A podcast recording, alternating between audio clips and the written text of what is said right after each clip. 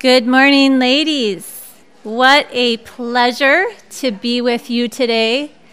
And I hope you'll pardon my tardiness. They went down to one lane on the curve from Highway 10 down to 35, and we just got to sit there for a little while. So the Lord had me practicing peace and patience on my drive. So it is a pleasure to gather with you today. My name is Amy Katterson, and I'm so glad that you are a part of our study in the book of James.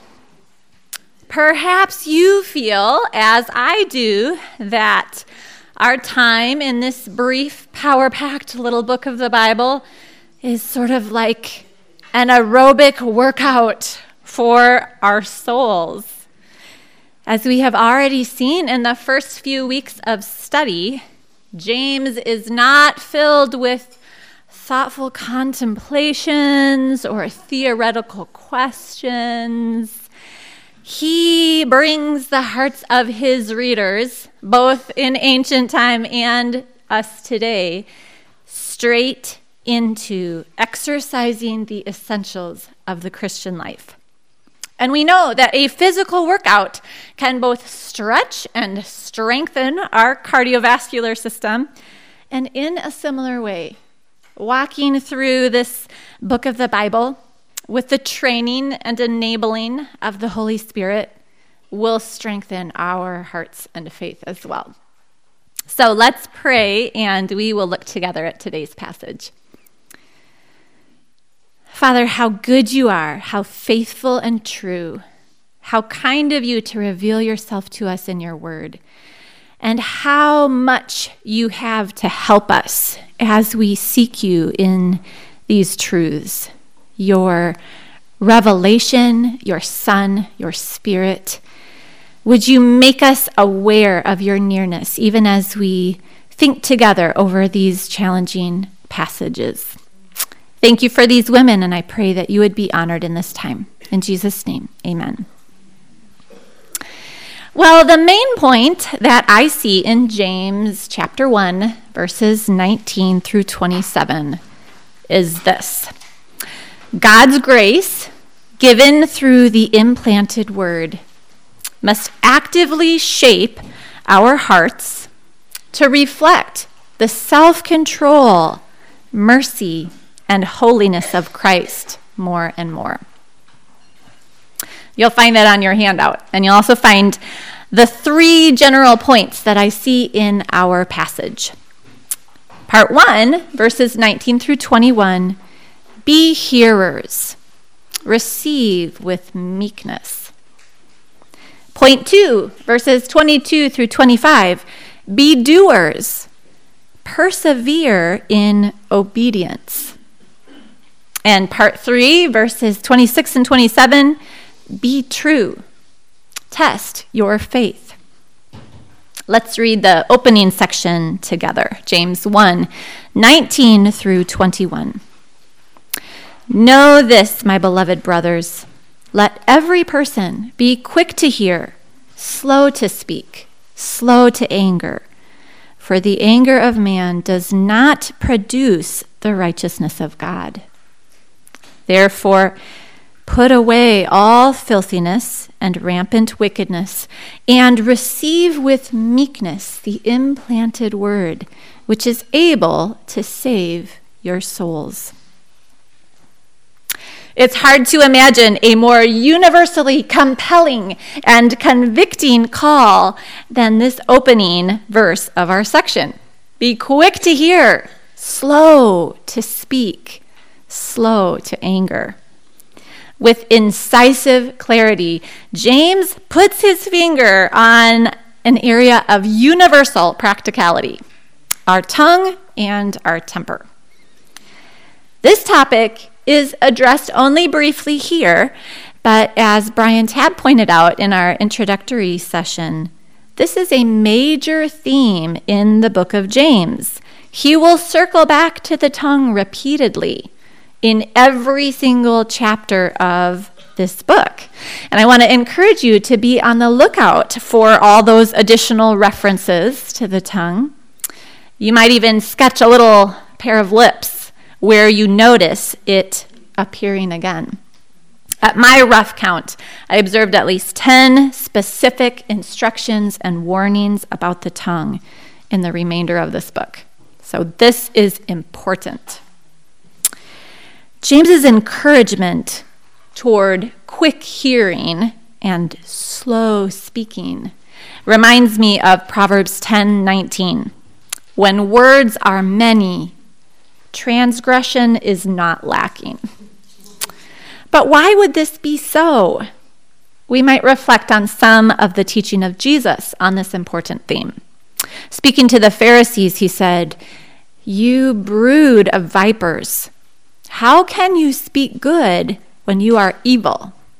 For out of the abundance of the heart, the mouth speaks. Matthew 12, 34 and 35.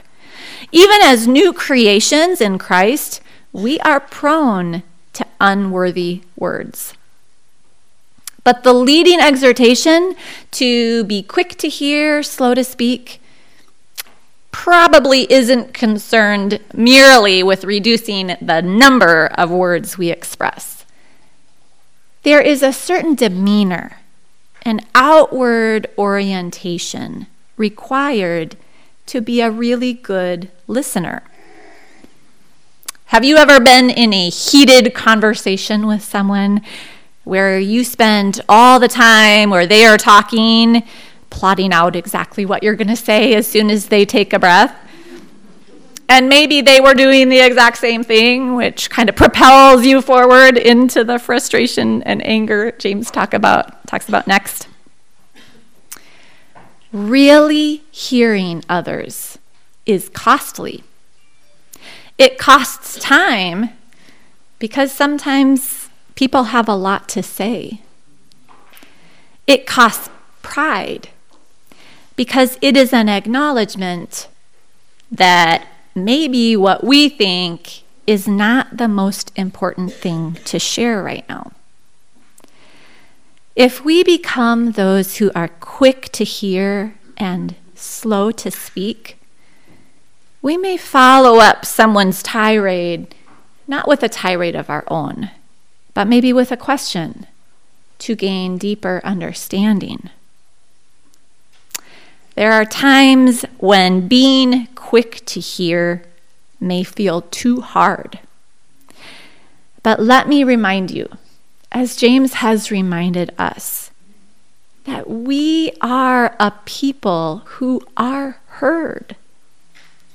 We are invited to come to the Father with our cares, with our need for wisdom, and He hears us.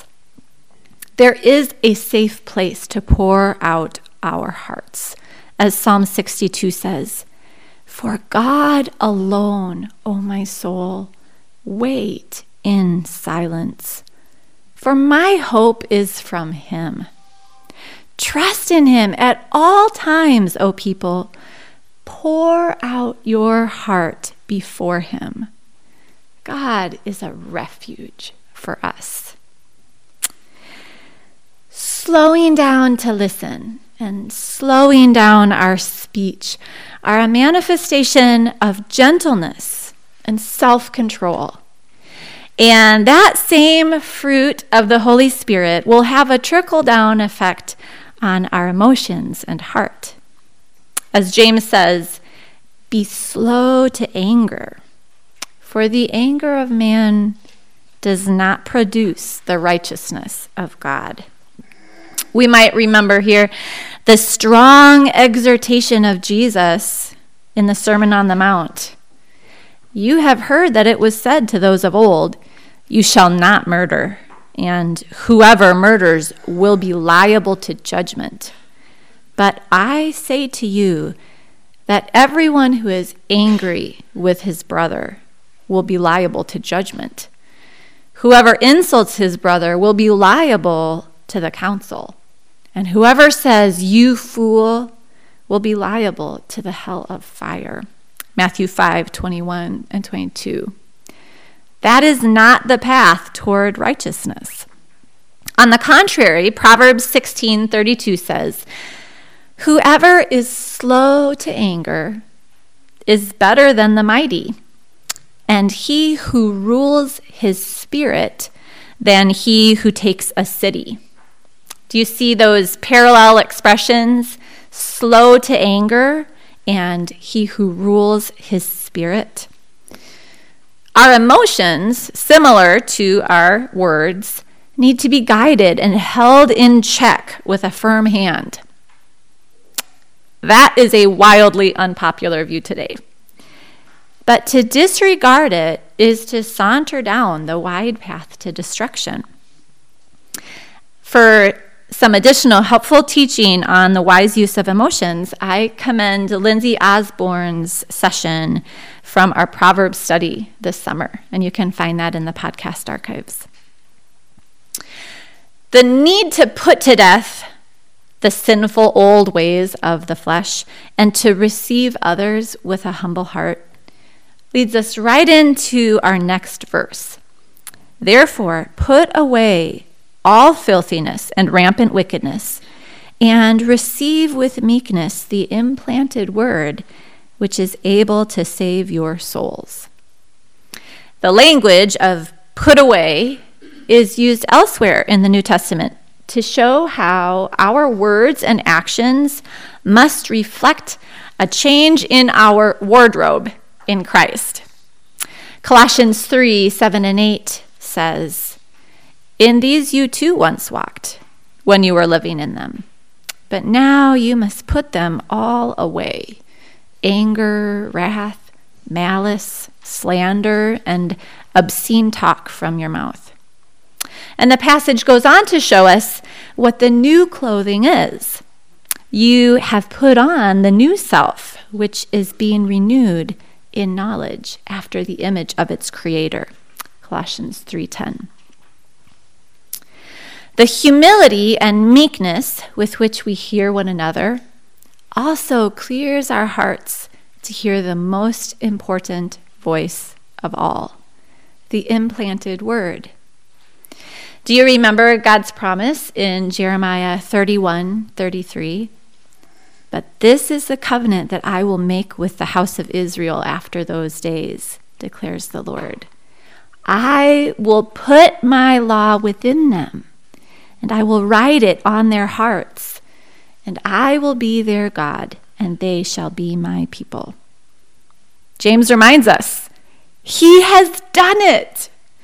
This implanted word, not just written on external tablets of stone, but received by faith into the hearts of his people, is able to save our souls. And we are to hear and receive it with meek, receptive hearts, made new by the Spirit. So, James has spoken some tough practical words to us about how we need to hear, really hear, not only one another, but God Himself in the Word. But he does not leave us there, happily reading the scriptures and checking it off our list. In this spiritual workout, James is going to take us up another level. Let's move on to the next section, starting in verse 22. But be doers of the word and not hearers only, deceiving yourselves. Wow. If we thought that opening section was challenging, this ratchets it up another notch. And I think we can all recognize why this command is so essential. Perhaps especially at a church like this, where we put a strong emphasis on knowing and studying God's Word. We might invest hours each week studying, indexing our Greek terms, and cross referencing with joy. But if that is as far as the word goes in our life, we are deceiving ourselves. Study of the word that does not translate into obedience is a facade a way we can fool ourselves. Here, James gives us another brilliant word picture to show just how foolish such empty study would be. For if anyone is a hearer of the word and not a doer, he is like a man who looks intently at his natural face in a mirror. For he looks at himself and goes away and at once forgets what he was like. Verses 23 and 24. So let's think for a moment. What is the purpose of a mirror? For the readers in James' day, a mirror would not be a clear reflective glass hanging on every wall of the home for decor purposes, right? At this time, a mirror would be a highly burnished metal, which would provide a reflection of your image, visible as you peered into it. And if someone were to intently look at his natural face, what would he be looking for? What would he be seeking? We generally review our appearance in the mirror to expose if there are any glaring problems that we might be wise to address. And maybe you have had a day like me where you were in such a flurry of activity all day that it was quite late when you caught a glimpse of your reflection and thought, wow, is a very interesting hairstyle I have been sporting. Or, oh dear, look at that little remnant of a spinach salad in my smile. Right? How foolish would we be at that point to take a good look in the reflection of the mirror and yet take no steps to resolve any issues that we observed. The mirror would have done us no good. Here is where James provides so apt a comparison for our study of God's Word. Does the Bible have a revealing function, similar in some ways to a mirror? It certainly does. Hebrews 4:12 says, "For the word of God is living and active, sharper than any two edged sword, piercing to the division of soul and of spirit, of joints and of marrow, and discerning the thoughts and intentions of the heart. As we spend time meekly receiving the word of truth, we encounter a call to change, to trust and obey have you already experienced this in our study of James? I have. I read exhortations like, Consider it all joy, my brothers, when you meet trials of various kinds, and then take a good look at my heart, stuck in traffic on the curve of Highway 10, and can see a mishmash of anxiety and frustration and grumbling. This is like getting a clear glimpse of my image in a mirror and recognizing a need for some touch up work. At that moment of realization, we encounter a crossroads. Will we close our Bible, check Bible study off the list, and proceed with our day's activity, ignoring the conviction and the invitation to change? Or will we prayerfully seek to act on verse 25? but the one who looks into the perfect law, the law of liberty, and perseveres, being no hearer who forgets, but a doer who acts, he will be blessed in his doing.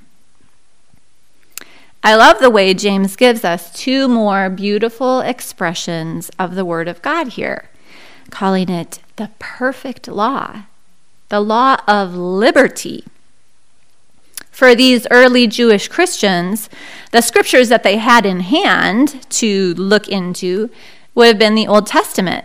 And yet they also had the interpretation and perfection of the law in Christ. Remember how he explained that in the Sermon on the Mount? That he did not come to abolish the law and the prophets, but to fulfill them. And then not only that, but further, he provided the Spirit of truth to bring understanding and enabling for his people. So the law no longer merely condemns us for our failure.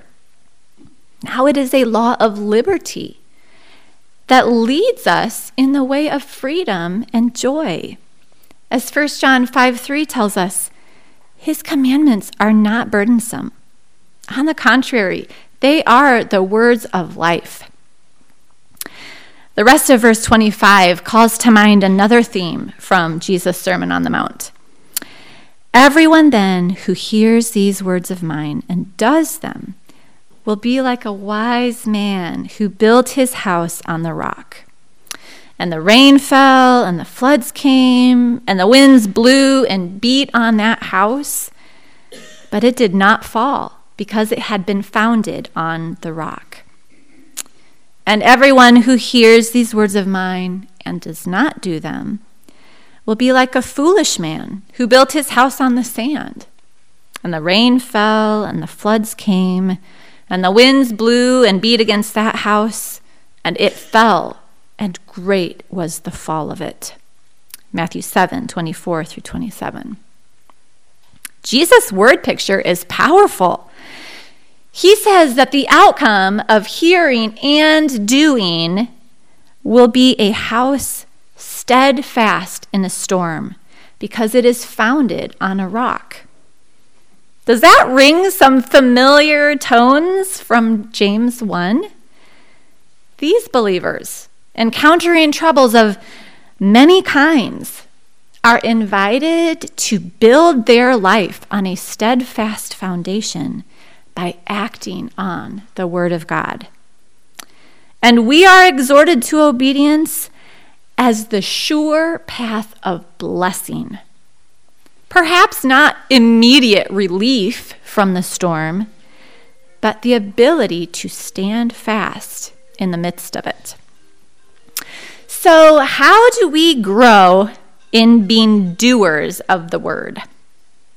Surely, a first step is to seek consistent time in the Word so that we can receive the illumination and the heart correction that it provides. Another habit to consider is taking a bit of the word with you into the day, maybe on a note card in your pocket, or seeking to memorize a verse of scripture, or posting a little uh, passage on your mirror where you will see it regularly. And when you feel the Holy Spirit's quiet voice of conviction or instruction, plan a first step to obey. Maybe it will feel pretty small and insignificant. Yet, as verse 25 declares, God loves to bless our smallest steps of trusting obedience. And He is with us to provide the resources for our walk of faith. We do not strive in our own strength. So, to review the progression of our passage, We'll reflect on our outline. We have point one be hearers. James calls us to be good listeners, hearing one another with a gentle spirit and receiving the word of God with meekness. Verses 19 through 21. Point two be doers. James then hedges us in from a possible error the temptation to hear God's word without putting it into action verses 22 through 25. Instead of being a forgetful hearer, he calls us to persevere in doing what God says. And now we come to point three be true, test your faith. Here in this final section, I see James hedging us in yet again from another possible error. Religious action that is inauthentic. Or, in other words, failure to act in ways that demonstrate true faith. Let's read verses 26 through 28.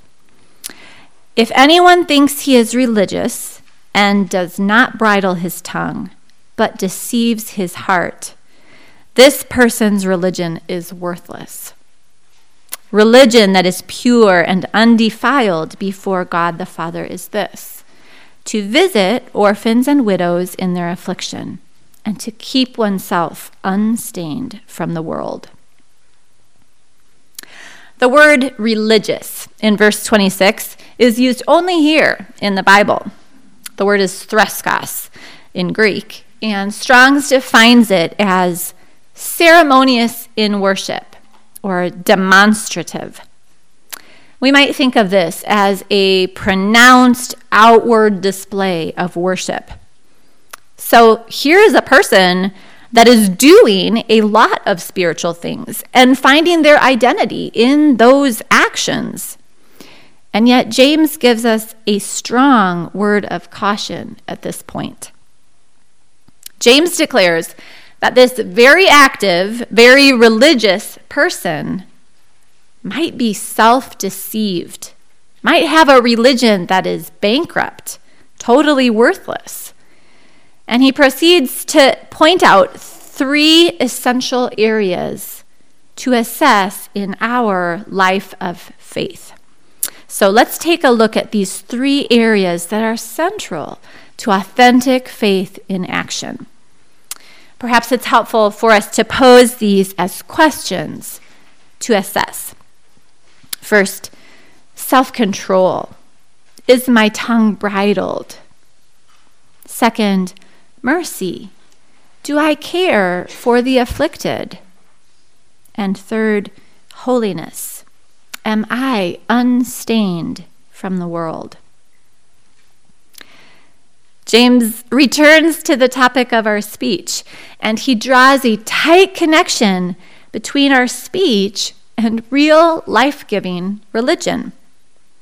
Again, we might recall a similar theme from the words of Christ in Matthew 12, 36 through 37.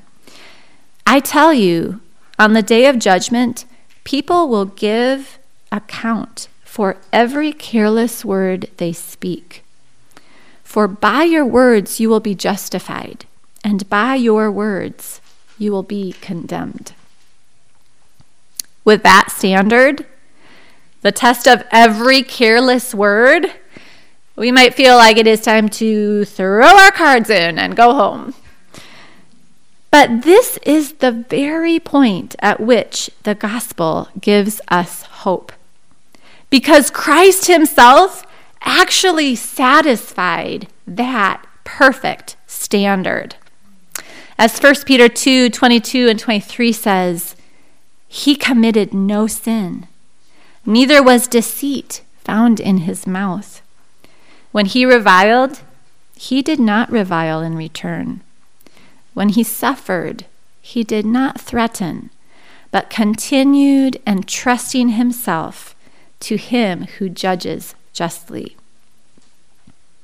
So we are not striving to achieve God's favor through our speech. That perfect record has been provided in our place. Rather, in our active life of faith, we seek that our words would be shaped or bridled by the Holy Spirit so that they bear the fruit of peace, gentleness, and self control. So, how do we make real progress in bridling our tongue and growing in being quick to hear, slow to speak, slow to anger? I'd offer three suggestions as a starting point. One, meditate on Christ's suffering. My quickness to make a retort or harshly reply points out how often I forget the beautiful meekness of Christ. When I am steeped in wonder at his sacrifice for my sin, I will be less exacting and graceless in my words to others. Second, pray before you speak. Conversations may be exactly the place where we feel our need for wisdom. And asking God to provide that word aptly spoken is a good step toward abiding in Him and being a tool at His disposal. And third, entrust yourself to God. We try to use our tongues as weapons to fight for our own way. But as 1 Peter 2:23 says, Christ did not. Rather, he continued entrusting himself to him who judges justly. So, in faith, we can step back from exacting our own justice when we remember the judge who will make all things right in the end. Now let's observe the next mark of pure and undefiled religion before God the Father, namely mercy toward the afflicted. Verse 27 calls us to visit orphans and widows in their affliction. And this focus on the vulnerable and suffering reflects a thread of mercy that runs throughout the Bible. God's people were commanded in many places in the law to show generosity and kindness toward orphans, widows, and sojourners. Why is this so prominent? It reflects the very heart of God Himself. Father of the fatherless and protector of widows is God in His holy habitation. Psalm 68 5. And every one of us has been a recipient of His life giving mercy. We were broken and destitute of heart and have been given the inheritance and place of belonging within the family of the king. As 2 Corinthians 8 9 says, For you know the grace of our Lord Jesus Christ, that though he was rich, yet for your sake he became poor, so that you, by his poverty, might become rich. A mark of this tremendous grace gripping our heart is that we are invited to reflect that same picture of mercy to those in need around us. Maybe this is a daunting command. How do we love orphans and widows? How do we reflect God's heart of mercy toward those who suffer? A few ideas. First, reflect on where God has placed you. Who do you know that is hurting vulnerable, or lonely? Has God given you a connection with a person clearly in need? With that in mind, consider what kinds of love you are most gifted in. Meals, a phone call, consistent prayer, a letter of encouragement, financial support. God gifts and enables his body in a myriad of beautiful, differing ways. And finally, plan a first step of trusting obedience. Ask God to help you find one small way to be a reflection of His merciful attention and care to someone this week. So, finally, the third mark of authentic faith is keeping oneself unstained by the world. You remember that James is speaking to the dispersion in this letter, and that points to the reality that these are people who have been displaced from their physical home in Israel. But even more than that, all of us as believers are profoundly not at home in this world. As Jesus prayed in John 17, verse 16, they are not of the world, just as I am not of the world. And we are called to maintain a purity of heart and holiness of life, free from the stains of worldliness. Looking forward to James 4 4, we read, Do you not know that friendship with the world is enmity with God? Rather than absorbing the perspective, priorities, and pursuits of the world, we are rather to heed the call of 1 Peter 1 14 through 16. As obedient children, do not be conformed to the passions of your former ignorance, but as he who called you is holy, you also be holy in all your conduct, since it is written, You shall be holy, for I am holy. How do we keep ourselves unstained from the world? Consider the voices you receive in media, entertainment, news sources, literature. Are we giving the microphone of our thought life to ungodly and unbiblical voices? Also, consider the investment of your time, money, and resources. Are you valuing the things that God values in the way you spend your life? And finally, prayerfully seek God's finger of conviction in your heart and talk to a friend about these matters. We gain clarity of sight as we receive the implanted word and receive a friend's wise counsel. Reflecting on all these verses might be daunting. We realize that every one of these areas requires supernatural strength. We can't produce this godliness on our own. So let me encourage you with one last workout allusion. Philippians 2 12 and 13 reminds us work out your own salvation with fear and trembling, for it is God who works in you, both to will and to work for his good pleasure. So, by grace, through the implanted word, God will actively shape our hearts to reflect the self control, mercy, and holiness of Christ more and more. So we work and we rest in Him. Let's pray. Father, what a giver of good gifts you are. From the implanted word, which is able to save our souls, to the enabling spirit, which is able to produce in us incremental growth in Christ likeness.